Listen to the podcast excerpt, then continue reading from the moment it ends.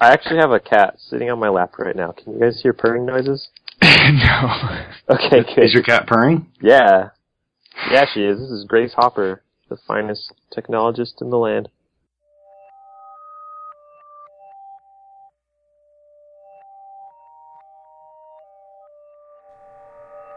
Hosting and bandwidth provided by the Blue Box Group. Check them out at bluebox.net. This episode is sponsored by Component One, makers of Wijmo. If you need stunning UI elements or awesome graphs and charts, then go to wijmo.com and check them out. Don't panic, there'll be pay for most of us. Hey everybody, and welcome to JavaScript Jabber, episode 84. I am Jameson Dance, and filling in as a host for Chuck, who is, uh, I don't know, he's not here. We have Joe Eames, Hey there. and we have a special guest, Mikeal Rogers. Hello. Mikeal, do you want to introduce yourself for people that haven't heard of you?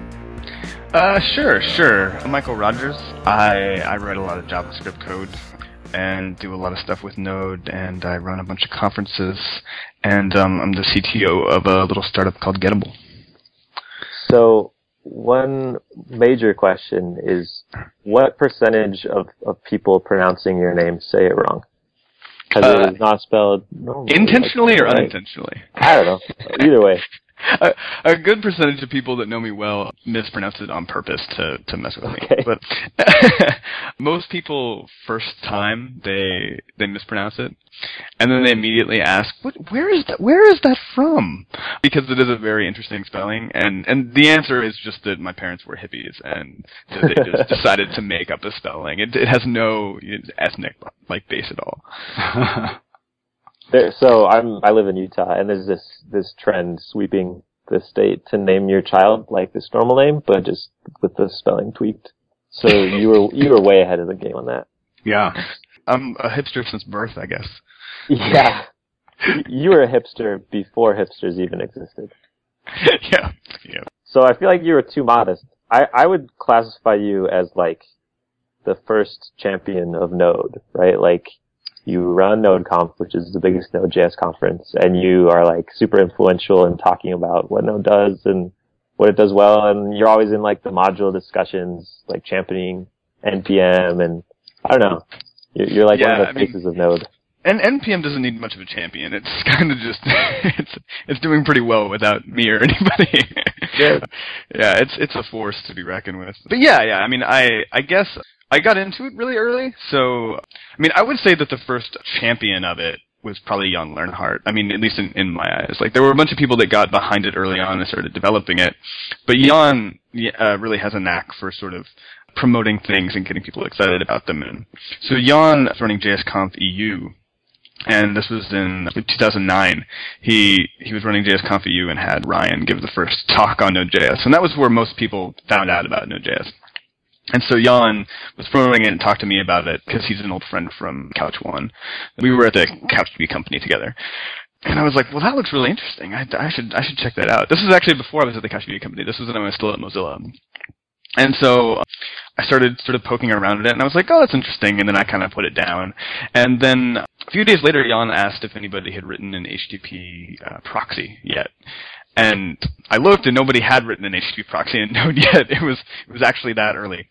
And I had written this HTTP proxy in, in Python as part of this testing tool called Windmill. And it was a very, very fancy proxy. I mean, it did, it did so much. It, you know, would, it would spoof, like, uh, it would, it would basically make all of the traffic look like it came from the same domain to get around the same domain security policy and did all this fancy stuff. And then to make the test run faster, I had implemented over about three years, like, every crazy hack that you could do to make an HTTP proxy faster. So it was like, I know how to write a proxy. I'll, I'll poke around with that with Node. I should be able to finish this in like a weekend. And it took me like maybe three or four hours to write a full proxy. And then when I ran it and tested it, it was already faster than my Python proxy. Wow. Uh, and so, and this was, this was node O like 20 or something, O 10. This was really early. I mean, this was when promises were still in, in, in core. And I was like, well, I guess I need to make a decision about whether or not I'm going to write Python anymore. um, and I decided not to write Python anymore because all the things that I was doing, Node was already better at even back then. And so, just so, sort of going in that early and, and being really comfortable with HTTP and, and knowing the spec really well, I I was able to be like kind of influential in the early days and and get a few like nice little patches into core, particularly around streaming and and uh, H, the HTTP client. I've always been associated with core more than I've ever actually contributed to it. My my contributions to core are pretty minimal. The you know my biggest contribution is actually probably like a one line patch that I did that kind of changed the way that streams work fundamentally. So there was a patch that I put in. If you're familiar with node streams at all, they're this object that can scope to a file handler like a socket or, or a part of the file system. And the cool thing about streams is that you can sort of pipe them together. So if I if I know how to read a file, then I also know how to read an HTTP request or an HTTP response or an HTTP client response or an HTTP server input, right? It's the same sort of interface to do all of that. Which is really nice for when you write a module and you want to transform some data, it just kind of works everywhere. So what I put in was a, a patch that basically just emitted an event for when a pipe event on the source stream. So now a stream knew about its input and its output rather than just its output, which meant that we could do a lot of the, the really fancy stream stuff that you see in, in requests and other libraries where we look at the input and do something different, basically. Sure. You just Yeah. casually dropped that, but you wrote request, which is the HTTP library that everyone Yeah. uses pretty much in Node. Yeah, yeah. I mean, that was probably the first library that I put up that people were using, and that was before NPM too. So, I mean, I have no idea how many people were using it or or what they were doing with it or anything like that because it, it predated NPM, and it went through several iterations as Node changed and, and also as NPM went up and changed. So. Do you want to talk about NodeConf a little bit? Kind of its format and what makes it unique and cool? Yeah, well, its format is is ever changing. I mean, I've invented a new format every year so far. The first year was a little bit more standard, but the next year was really unique and new, and and this year was very unique and new. So, what I try to do with NodeConf is just sort of figure out what I feel the community needs at any given time, and then create a format that helps us express that and, and brings that all to the forefront. So, in 2012, Node was growing really, really fast, but we sort of hadn't put out into even the community leadership a lot of the basic knowledge about like streams. And and also what was really happening at that time was that everybody's idea of Node was very small. So if you if you thought about it as like a, a front end build tool, that's all that you thought that it did. And if you if you thought that it was like for Express apps, that was all that you thought that it did. And so what I really wanted to do was expand what people thought of as as being Node. So we had some of the first like Node hardware talks there. And the the format that I created for that was basically in a theater and it was it was two days long and there were three acts in each day. And there was a narrative. So the first day was sort of about like the world of Node, and second day was about something else that I forgot. and I think it's like the growth of Node. I can't remember. But basically, there was there's this narrative structure so that um, there's a beginning and a middle and an end, and there were only 20 minute talks, and so each talk and an act would blend into the next. And I was able to get the speakers, especially because this time nobody had ever asked any of these speakers to do a 20 minute talk before. Everybody was like doing 40 minute talks at the time, so they really felt like they didn't have enough time, which forced them to kind of work together and you know say, well, if you're handling this, then I don't need to cover it, and then I can just kind of pick up where you left off. And it worked out really, really well, especially in some of the sections like the stream section and stuff like that. So that was great, and and that went super, super well. And then this year. I felt like that format was really good at opening up what people thought of as being Node, but didn't really make them feel enabled to use Node. If you were an Express developer and then you saw the hardware talk, you were like, it's really cool that people do that and not I can do that.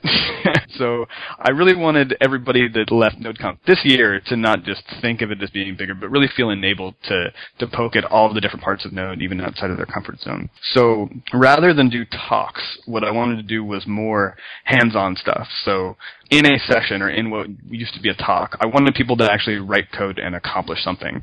So we went up to Walker Creek Ranch, which is um, a summer camp in Marin County that I've I've, this is actually my fourth year running a conference there. Um, I used to run sort of Node unconferences there, and like four years back, I couched to be on conference. But this year, we we were way bigger than any of those conferences. We were over 300 people, and we took over sort of the entire ranch, and we basically had eight sessions, and each session was about an hour long, and it had between 30 and 40 people in each one, and so and then you know, each group would mix up and then there would be, and then you go to another session. So when you, let me explain that better. When you got to NodeConf, you got a schedule and it said which session that you were in at every different time, every different time slot. You didn't know what they were about. And so each session, they would sort of address a concept, and then you would actually sit down and write something and accomplish something. So in the hardware one, you would actually write some code that, you know, at least blinked an LED or maybe moved a servo around. In the copter one, you actually, you know, you were flying copters by the end.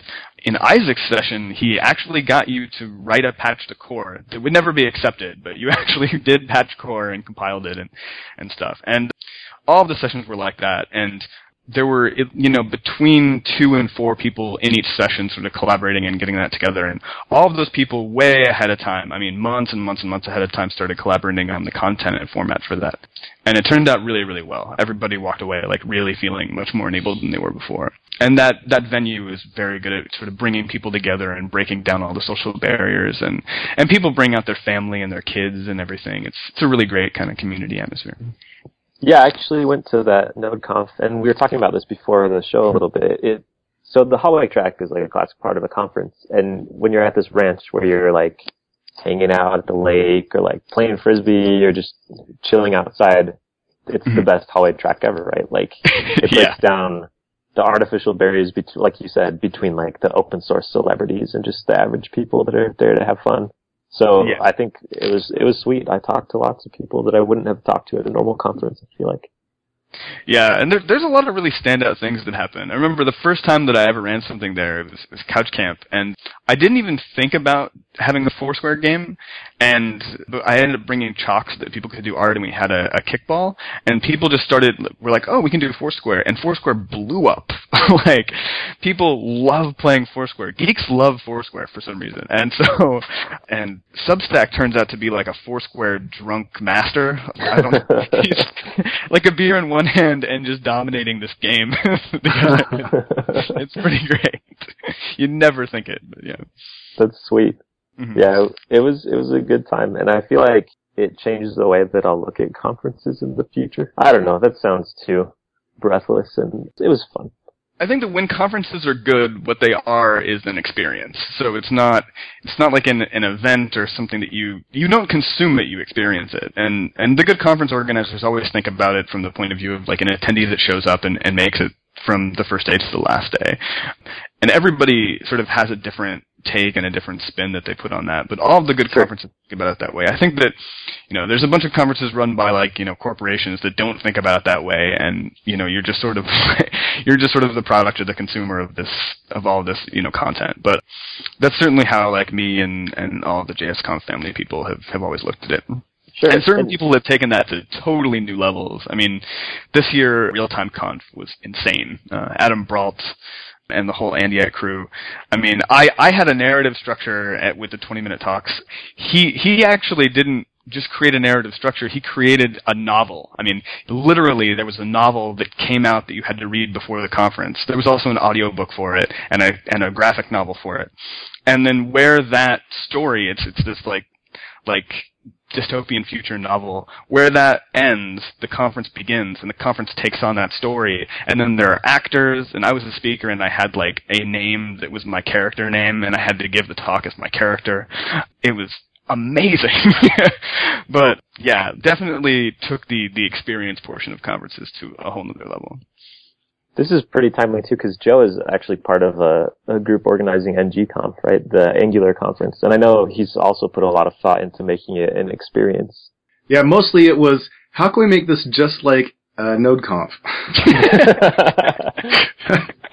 Seriously, that was like one of the biggest fighting points or discussion points was like, oh, well, NodeConf was so awesome, and we played Foursquare. That was the I remember the Foursquare story. Just we played Foursquare. Can we play Foursquare at NGConf?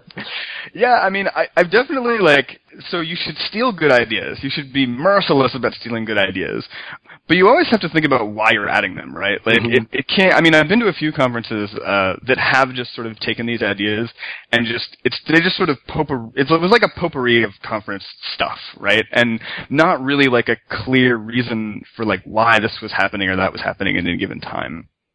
And I mean, you really just have to think about like, yes, you you want Foursquare, but like, where do you put it and why, and what are people thinking when they get there, right? And there's all these Mhm. little social hacks that you have to do, like, you know, if as so much as like the trip from taking people from one place to the next, if you just change the way that you make that journey, people are going to have a different experience when they get to the end of it, right? Like real time comp started, um, you know everybody was staying in this hotel and we did breakfast at this hotel and then we had to walk sort of four blocks away and you know we're about to go from breakfast and planes into this crazy narrative novel and so what happens is everybody gets their flag for their country that they're from, and then everybody stands behind a color guard, and a marching band shows up. And then the marching band is this high school marching band is playing and we literally marched there and then before we got into the doors there were like actors playing protesters that were protesting the the conference and some of the things that were happening and so like and if we wouldn't have walked that if we wouldn't have had that experience when we walked there if we just would have kind of showed up and there'd be this protest it'd be like what the hell this is weird and kind of cheesy but it just it it totally it takes you over when you start it like that you know Mhm. Sure. so, So I mean, yeah. We don't just want to like make people feel bad that didn't go to NodeConf. I think the value of this is is that the JS community is amazing and that there's awesome stuff happening that you could try and be a part of. I, I also want to talk about Node specifically because we have a large audience of people that aren't Node developers necessarily. They're they're more front end JS developers. Like, what does Node matter to these people? Maybe they don't write backends, or maybe they do, but it's in a different language. Why do they care about Node? Bet those people actually are using Node. I mean, it's the it's the same way that you know people that were doing CSS and HTML and some jQuery didn't call themselves JavaScript developers because they just knew how to sort of plug jQuery stuff around. They didn't identify as JavaScript developers. But I mean, most front end developers now are using Node for something. You know, they're using Grunt for some kind of task, or you know, they're using some kind of build process for their CSS or whatever. And all of that stuff is being built in Node. So and you should think about it the same way as you did, you know, like a jQuery or a JavaScript. Uh, Node is becoming something that you can just kind of take for granted. So, I mean, the next, like, if you need to accomplish a task, you know, if you need to do, you don't have to be writing a backend. You could just be writing some kind of system process, or you want to, you know, scrape some website, or you just want to do, you want to accomplish a task that, you know, isn't in the browser. You should really reach for Node because a lot, you know, the language and also the patterns are all there and they're all really familiar. And in addition to that, there's just this unbelievably large module community. So anything that you need to do is is just you know a, a matter of finding the modules that you need and kind of stringing them together. Yeah. So- So I've got this course with Pluralsight, Angular Fundamentals. It's been seen by a lot of people, and one of the most common pieces of feedback is in our course we use a Node backend, right? And people saying, "Ah, why do I have to know Node?" Right? To give you a little bit of background, there's probably a fairly heavy uh, number of .NET developers who are watching this course. I mean, the, the dark matter of the corporate uh, developer universe, right? yeah, yeah. so I think there's you know still a fair amount of people like like you said there's a lot of front end developers that are probably using some Node that don't realize it, Mhm. but there's probably a lot of web developers out there that actually haven't learned Node, haven't used yet. You know these corporate Java .NET type developers haven't used it yet and still haven't seen the vision of what is the value and power of it and through my courses, I keep trying to, you know, convey that hey, Node is awesome. There's all these things, and you should be learning it. If you don't know it right now, you're falling behind the times. Even if you don't use it, even if your company says you cannot use Node, you're falling behind if you're not up to date with Node and doing it, you know, at least know a little bit of basics. Like you said, that idea that we have paradigms already there that we're familiar with because we know JavaScript. Just about everybody that does any web is going to know a little bit of JavaScript. Yeah. So, what are your thoughts on that? Well, I would say the jo- like Node is probably the most accessible platform of all of its contemporaries. I mean, and that's not just because it's in, in JavaScript, although that certainly helps. And JavaScript as a language has proved to be more accessible than any other language on the planet. I mean, there more people turn into web developers that are not formally trained than any other language in the world, or any other other platform and programming interface in the world. So, and and Node gets to benefit from that being in JavaScript, but also Node is always thinking about things from the point of view of how do we make this as simple as possible, as easy as possible, as accessible as possible. So you don't have to, you know, when you go to learn Rails, you really need to go and learn all of these sort of Rails patterns.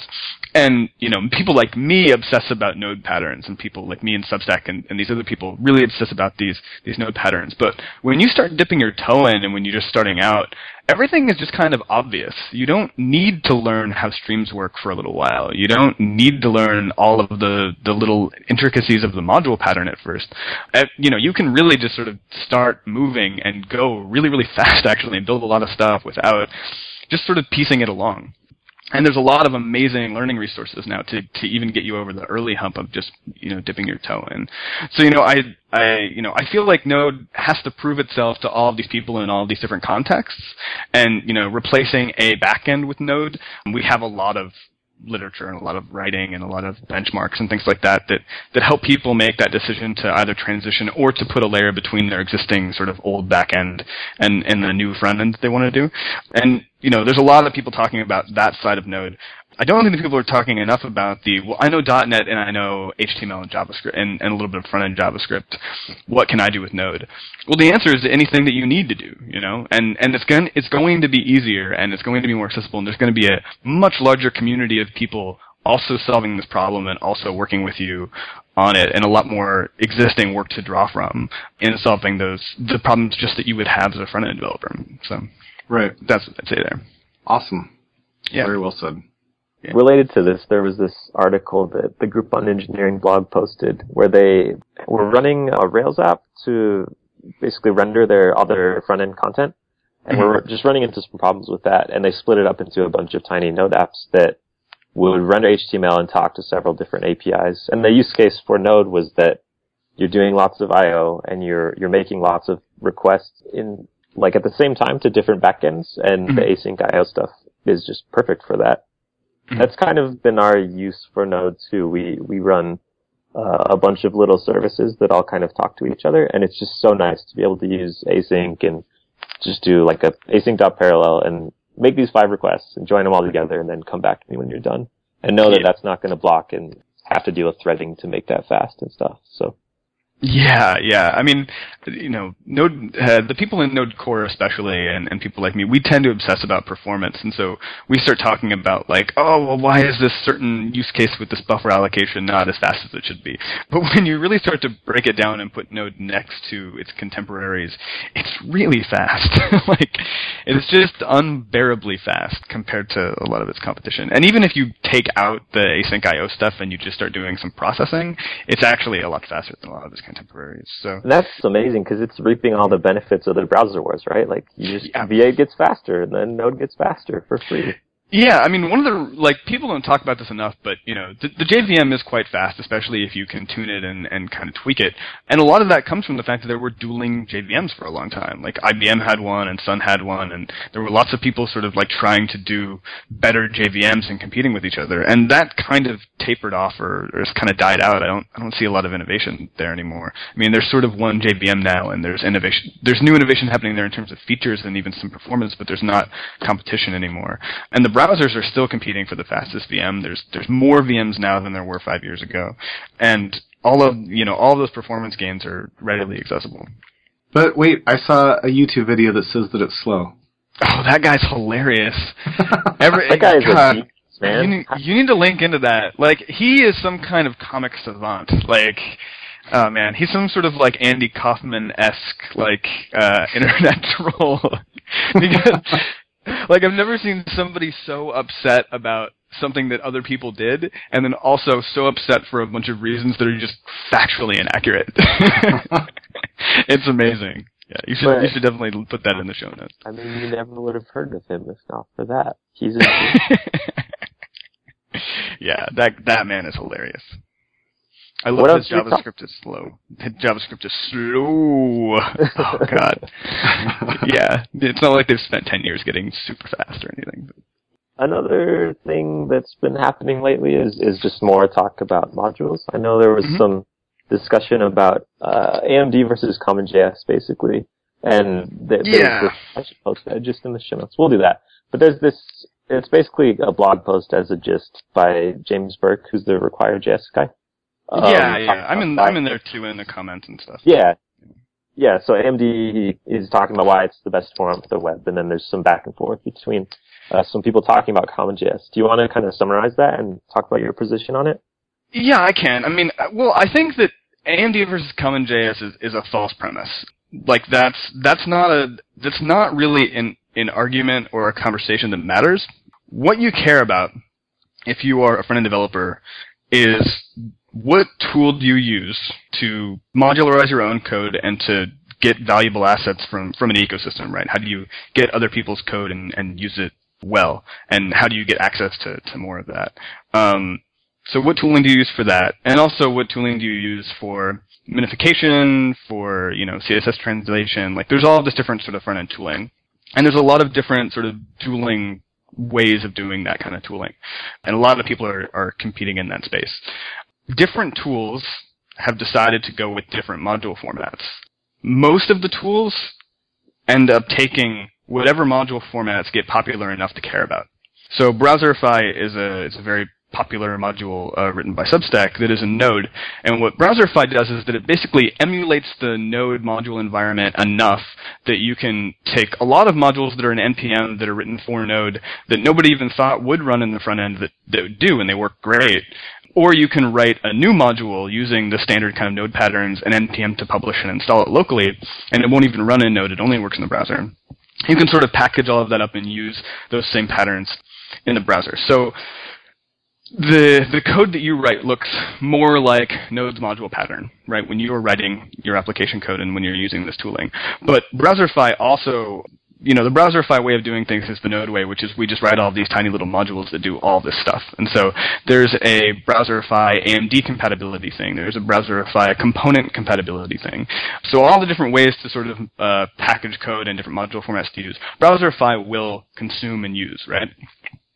Require.js it was written to the AMD specification and has decided that it's not going to support any other module format. And the the reasons that it has for that are is basically a list of features that they have implemented as part of the tooling that require that module format. Uh, in truth, you could do some fancy stuff to wrap up other module formats, but they don't really want to hear that. That's not the conversation they want to have. They want to have this this conversation about why why aren't you using AMD? And I don't really I don't really care if people use AMD or if they use the, the node module format. I do care that people that are in the front end community have access to the entire ecosystem of modules, which is primarily written to the node pattern. I mean, there's you can't have a conversation about JavaScript modules without like you know tacitly admitting that Node has kind of won this. By any measure that we have, the Node module format is 40 or 50 times larger and, and more accessible, and there are more modules published than any of the the dominant front end module patterns. So, yeah, that's that's sort of my take on that whole argument. so Require.js can work with CommonJS modules. It's hacky though, like you said. Like there, you have to do some code manipulation. I don't think Merrick should be here, but you have. I think you have to change your code basically. Yeah. Like run it through a converter or or stick some extra code in there for it.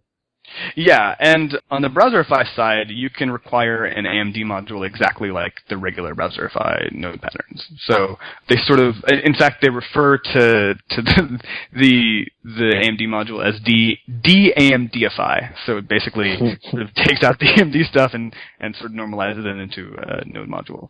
And you could do the reverse. It wouldn't actually be that difficult. Yeah, like you you could definitely wrap up a, a node module. I mean, there are certain little things that may not work or maybe a little weird like module.exports, but you can make it work. Sure. Another part of this discussion goes into, you mentioned Bower and NPM. I think that's another part of the discussion. Where do you put modules? And some of the complaints against using NPM for browser modules are static asset compilation because, or, or packaging basically. So I mean, you hmm. can put anything you want in Node or in NPM, right? Like you Yeah. put binary files in there or whatever. But the package.json format that NPM expects doesn't have any spec for specifying like this is where my fonts live, this is how you consume them. Right, right. But at, the same time, there are a lot of properties on package.json used by a lot of tools that aren't specified by NPM or by or in the package.json spec. So, for instance, Browserify has several properties. If you want to say overlay a module to be used in the browser that's different from in Node, there's property in package.json that you use for that. That's not specified anywhere in NPM. It's just a thing that Browserify made up. If you had any tooling that you wanted to do special stuff with those assets, you could just add it to package.json. I believe Grunt actually does some some of this as well. I'm not sure off the top of my head what they are though, but it's really common to just extend package.json and add whatever properties that you care about. It's common to extend it. I feel like the problem comes in where you want to enshrine those as a standard, right? Node Mhm. doesn't want to put browser specific stuff in its package.json format. I mean, why do they have an incentive to, to support a fonts property when Node doesn't need that? But if you really want to use NPM as the browser package management, like package repository, I mean, you need to solve that problem in a generalized way.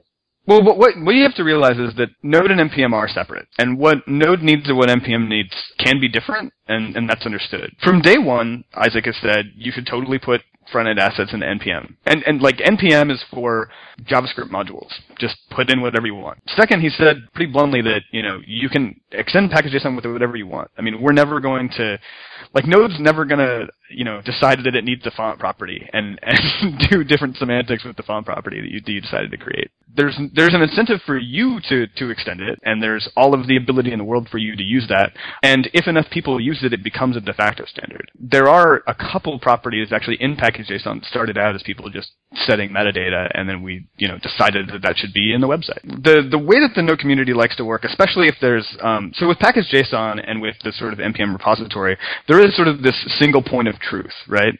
So the data for this module is at this namespace, and then there is this JSON file for it. And what those properties mean, you know, Node has some definitions for that it, it elevates on the website. For everything else, Node's sort of mantra and the npm mantra is the ecosystem should figure this out on its own. If, you know, like allow thousands of flowers to bloom and then whichever ones sort of make it and become really big and people get really into, those are the ones that will say, okay, you've won and we're going to start to elevate some of those properties and, and start to look at this metadata a little bit clearer. So, I, I mean, I guarantee that if enough people were using the font property in package.json, that something would go into the NPM website that said, oh, this package has fonts, here's what the fonts are. Have there been any front end specific things that have made it into package.json yet, or is it just not standardized enough yet? So, I mean, package.json is just a place for any metadata about the module, right? Mhm. I wouldn't even think about it as a standard. So, there was a CommonJS standard for package.json that was primarily written by Isaac and a little bit me. And, you know, before we left CommonJS and after we left CommonJS, it's just sort of like, okay, we're not, we're not doing standards bodies shit anymore. We're just, we're just gonna build stuff. We're just gonna build stuff and we're gonna see what works and we're gonna experiment a lot and whatever works works. And so the package.json format, like, there are properties that NPM uses and then there are properties that Browserify uses and any other tool in NPM can decide to use or not. So if you want to create a new property with some, with some good data on it, go for it and encourage other people to do the same. There are also new, new packages like Atomify that are sort of trying to take a, a modular piece of not just JavaScript but also some templates and some CSS and package that up into a module that can be reused. And that's also creating a bunch of new package.json properties that um, it uses internally for some metadata. So yeah, I mean the the answer to this really is just just start adding them to package.json. And if your tool that consumes them can just read the package.json and do whatever it needs to. Sure. Yeah. So, for anybody that may not be familiar with all of the topics that we've discussed, maybe we should take a quick step back and do a couple of things and like define, talk about the different popular module systems that are out there, and then kind of maybe the, a little bit of the history of NPM and the uh, package.json and the purpose that it serves. Kind of some basics on that. Sure. I mean, how far do you want to go back? Oh, I, I know all the history. Give us the uh, what is it? The elevator talk. The elevator. So when Ryan first built Node, he took a module format uh, from a group called CommonJS, which was primarily developers of Narwhal. So Narwhal was a, it was trying to be sort of a Node thing, but built on the JVM uh, with Rhino.js.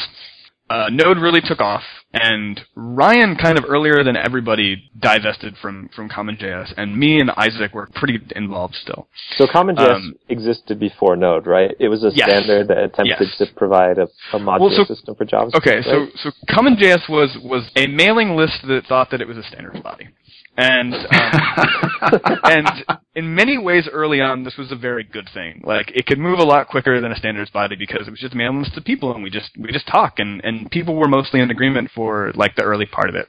And then as more people were sort of added, the disagreements piled up. And now the problem with thinking that you're a standards body is that, oh my god, this stuff matters so much, we have to be really, really serious and, and like, oh god, we, we, we have to think about every single use case ever imagined and, and enshrine it into the spec.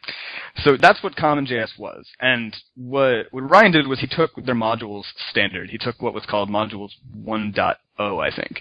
And then, or maybe it was 1.1.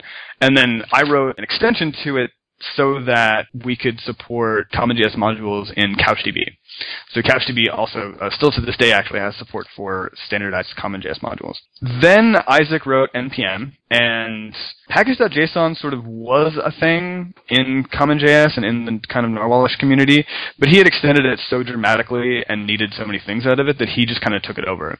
And, and at first, those things were making it their way into specs, and then eventually they didn't. And even the first version of the NPM registry all of the sort of REST interfaces and what they did, those were described in a spec that he wrote for CommonJS that nobody really took up or cared about. And then, you know, slowly but surely me and Isaac divested from CommonJS because while CommonJS was arguing about very tiny little things, Node was just blowing up. And we really wanted the freedom for Node to do the best module system possible for modules. We just wanted it to be the, the best way for you to write a JavaScript module should be over here. And, and we were more comfortable taking the momentum in the ecosystem that was happening and all the people writing all this stuff to figure that out and experiment and and sort of see which one wins than we were with a bunch of people on a mailing list. So and and that worked. I mean, you know, there are over forty thousand last time I checked something modules in in npm. There's about hundred a day that get added. It's the fastest growing ecosystem, you know, of any platform in the world now. So it's that ended up working out really, really well for us. And CommonJS sort of stayed around. Then they went into this rabbit hole where they wanted asynchronous module loading. When they started that, we were still there, and we were thinking about that problem. And around that time, Substack did his first version of Browserify. And so Browserify took all, all these amazing modules in Node and made them accessible in the browser without changing the module format. And so we said, oh, okay, that problem's solved. Like, that will get better. You know, yes, it doesn't do certain fancy features that you can do with the standard of AMD, but it's proving that there's a path to get all this stuff into the browser. So we're not going to worry about that. We're just going to optimize the module system for modules, not worry about, like, these browser edge cases. This is sort of the, the philosophy of Node in general, is that everything should be a tiny module module, everything should, you know, the concerns should be separated. AMD as a standard, which is an asynchronous module definition, it's it's a module definition that Require.js uses and is a it's fairly fairly popular for certain module formats. And Dojo moved all of its plugins and all of its modules to it sort of overnight. Um, so it got a big boost from that that module standard has all this sort of asynchronous loading boilerplate in it. Uh, and the reason is because, you know, they want to be able to do this feature and they wanted that feature to be in the module format itself. Now, you can do asynchronous module loading of, you know, Browserified modules if you use these sort of, like, these certain patterns or if you use this certain tooling or if you decide to do this certain thing at this time. If you import, you know, this asynchronous loader. You can do it. It's just that most people don't, and it's not, we didn't elevate that problem to putting in that boilerplate for everybody that ever wrote a module. And they did, and that's fine. That's, that's their prerogative. But yeah, that's, and that's about where we are today. I mean, like, the, the module standard continued to evolve. Around that time, we also moved to all node modules are installed locally rather than globally. So if you've, if you've used Python or Ruby or eh, actually any platform, when you install a package, it gets installed for the runtime, right? When you run Python, you can get every Python module that you've ever installed. That is the opposite of how Node works. So when you install an npm package, it installs it into your local repository. So you have a project and you npm install your package for that project and it installs it just locally. And so uh, moving to that meant that you know there were certain complications with Okay, okay, let me back up a little bit. One of the things that this does is that it allows us to get this kind of holy grail of package management where you can have two different dependencies and they require conflicting versions of the same module. So one hasn't been updated, hasn't updated its jQuery dependency forever and one is on jQuery 2, right?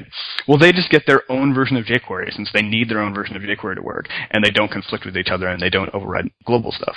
And that's a really, really important pattern when you want to build out a huge, broad ecosystem of modules because if people can't install these safely and rely on them to work, they won't use modules and they won't publish modules, right? The harder that you make this to make it to do things right and the harder that you make it, you know, for things to not blow up, the less people are just going to write modules. And the NPM philosophy has always been we need to make sure that the system encourages people to write more modules, encourages people to publish more modules. It should always be easier to use a module than it is to write one or to write a new one. And it should always be easier to publish a module than to not publish a module. So that's sort of the, the NPM philosophy and where I feel like we're at now.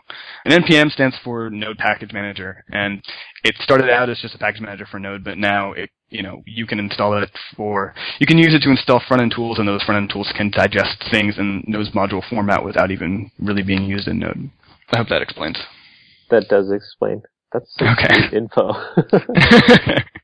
we are kind of close to wrapping up. Do you have anything that you want to talk about that we haven't talked about yet? Do you have any question that is just like teeing it up for you that you wish we would have asked? um, no, no. I think that we talked about a lot of really good Node stuff. There's just so many things happening in the Node community that it's hard to put uh, your finger on one or two of them. Oh, oh, you brought up the Groupon thing. So there, there's there's sort of two stories of running Node in production right now, and I feel like people are started starting to conflate them. So one is the the sort of Node in enterprise story, and the other is new startups building new things in Node. And the way in which they build these things out are actually really different. The Node in Enterprise story is, is kind of interesting. It's basically that there is a team of people at a big company and they want to move a lot faster and they want to write, you know, a mobile app and, and a desktop app a lot quicker than the current infrastructure allows. So what they do is they don't touch the existing crazy backend that's in Java or .NET or whatever it is. They write a little Node app and it talks to that backend and then it serves out their new front end. So that's what Walmart does. That's what um, I think Airbnb does. That. That's what LinkedIn does. That's what all these companies are doing that have that problem. The new startup on Node is very different. So the new startup on Node is is what I would call um, it has an aversion to infrastructure. So you just set up Node processes and you try not to go with other things. You probably have a database because you need a database, but you you really don't want to run a lot of extra external services because everything that you run that isn't Node is just another thing that's harder to debug than it is to do Node. And it's another thing that has another deployment process and it has another crazy log file format that you need to parse and worry about. It's just another thing to worry about. Whereas if all of your services are just Node processes, you just run them. And the database is sort of the last thing that people are sort of running outside of that. But most of these people are, you know, they're writing their load balancers in Node. They're writing things that used to do operations that you would put into Redis, just all in Node. And now we are finally writing databases in Node. The community is beautiful and amazing, and totally not something you should put in production yet. Um, but basically, there's a really beautiful modular community around building a database, which which I really think is the future of database development, though. Because if you look at the way that databases are developed now, they get to share very little code between each other, and they're even able to use very little code from the ecosystem that they're using, like their programming language. So LevelDB is actually used by a couple of these databases like Riak, or at least a fork of LevelDB is. And so LevelDB is sort of like lowest level part of the database possible. It's just like the thing that writes to the disk. And then you build sort of every abstraction that you want, whether it's SQL or Riak or Hadoop or whatever, you can build on top of that primitive. And so what what we did in the Node community was that we modularized everything on top of that even the, the interface to that LevelDB is what's called level down. It's like an abstract level down. And then on top of that is level up. And then this huge ecosystem is built on top of level up. So there's a multi-level to get multiple versions of that. There's ways to do versioning. There's ways to do map reduce indexes. There's, there's all these little plugins and all these little modules. And then even the level down layer is actually modularized. So you can see which performance characteristic you work the best with. So there are like three primary forks of LevelDB, as well as there's some stuff that works in the browser and on top of index database and uh, one that works on top of local storage. And so you can take this huge ecosystem of databases and then run it either in the browser or you can run it on these different file writers and see which one's faster for you. It's really, really interesting. And I mean, I wrote a little database and I wanted to, to make it sort of faster. It was, it's like a, I'm implementing most of what CouchDB does. And so I wanted it to be faster than CouchDB for this particular benchmark. And I was like, oh, well, I probably need a Bloom filter. If I was writing any other database, I would need to write a Bloom filter. And instead I had to pick which Bloom filter module I wanted to use out of like the five that are in NPM. Uh, and so that was, you know, five lines of code and all of a sudden it's twice as fast for this particular use case. And it just makes writing all of this and makes the ecosystem way more diverse and a lot, lot simpler. So rather than having, you know, the giant database project, there's just a bunch of little modules everywhere. So yeah, I guess that's what I wanted to talk about. Sweet. And JS Fest. Can, we can get to that. Do you want to make that one of your picks, or do you want to talk about it now? Uh, sure. I'm I just can gonna just move on my to- picks. That's fine. Okay, cool. Well, let's let's move on to the picks. Um, Joe, do you want to go first? Yeah, I'll do my picks. I think I'm only going to pick books today. The reason being, I went on a trip to Ecuador, and so I got to read a lot because while I was on a trip to Ecuador, I got stuck in Panama for two days in an airport, which and and also in Miami for like a day in an airport. So I got to read a lot. And so I'm going to pick a couple of books. I already picked in a previous episode. I think I picked Steelheart, a new book by Brandon Sanderson. So I'm going to pick a classic by Brandon Sanderson, Mistborn which I read in its entirety while I was I'd I'd read a little bit of it but before, but I read that almost whole thing. Mistborn was like I think his first kind of real breakout novel, and it was great. It was an awesome novel. I enjoyed it every bit as much as I enjoyed Steelheart. And for my second pick, I'm going to pick Malcolm Gladwell's David and Goliath, which is about an analysis of disadvantages and whether or not those are really truly disadvantages or not. So it's great, and it starts out with this amazing story about this basketball team of 12 year old girls that nearly took their entire league competition with a bunch of girls who didn't know how to play basketball. Like most of them had never played before, and they were the shortest and the worst skilled players, but they nearly took it because their coach didn't know basketball. It was a great, a great book. I really enjoyed that. So those are gonna be my two picks. Sweet. I'll go next. So I just have one pick. It's also a book. It's called Willpower: Rediscovering Our Greatest Strength. I mean, it's the kind of title that you would look at and like toss into the garbage can as like a cheesy self-help book. But it's pretty good. I'm, I'm, I'm about halfway through it, so I'm not done with it all the way. But it's an interesting summary of some psychological research into willpower and what helps you build it up and what depletes it. So it talks a lot about decision fatigue. So if you have to make lots of decisions, it kind of depletes your willpower towards the end so that you are more likely to just choose the default, choose the easiest path. And it, it talks about like the role of nutrition and willpower and blood sugar levels and stuff like that. It's been pretty fascinating. So that's my only pick. Uh, Mikeal, do you want to talk about yours?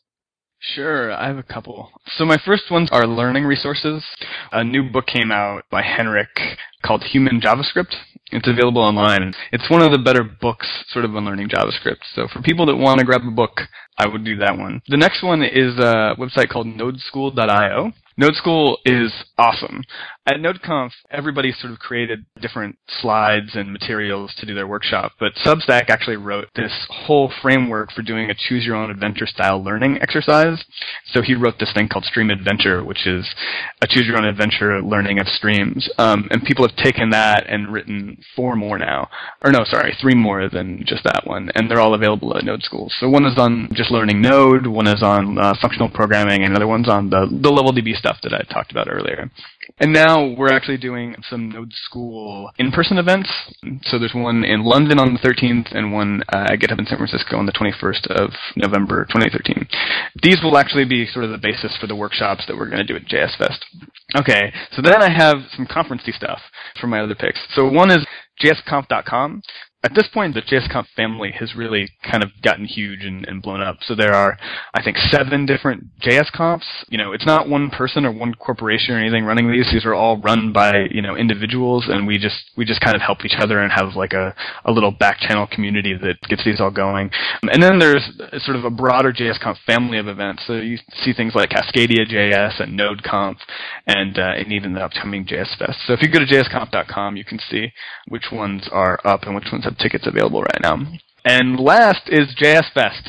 So JS Fest is my new conference. I built this conference with accessibility in mind. So the idea is that there's this huge, like, long tail of JavaScript developers that are new that really don't feel all that comfortable going to a JS conf or a Node conf because those are smaller, sort of intimate events, and it can just be a little bit overwhelming. And they and the content isn't as newcomer friendly as it could be.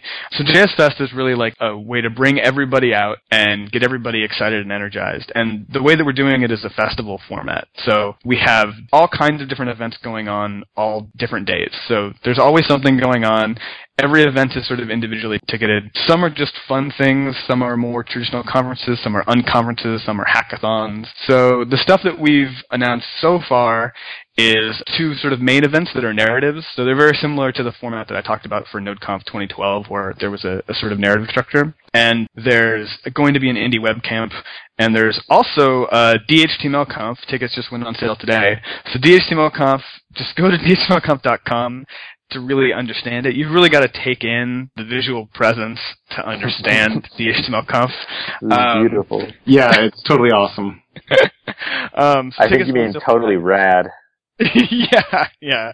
I mean, the animated GIFs are, are pretty great too. I also love that I, I actually used Bootstrap. So that center tag with the triple MC hammer and marquee, those are all responsive. That's so awesome. Goes down to one empty Um, hammer on a phone. So those would have been announced so far, but we're also working on like a ton of other cool events. So like a Node Copter, we're talking about doing like a WebRTC camp. I want to do a TC39 town hall, so we get like members of the JavaScript sort of standard committee, and then we just get normal developers there, and they can ask them sort of questions. We want to do a robots event. We want to do a live Node up. We want to do some distillery and brewery tours, just like for fun. Um, we're talking about doing a silent disco. So this is crazy. This is like uh, you get a DJ, and rather than playing out of speakers, it displays into an FM transmitter, and then everybody has headphones on tuned to that FM station. And I think we're gonna build the FM things with like Arduino's and uh, some JavaScript. And um, and so if you walk by, there's no music playing, but everybody's dancing together, and it looks like a big show. But You it's just hear all these people breathing really heavy and like, oh, that sounds amazing.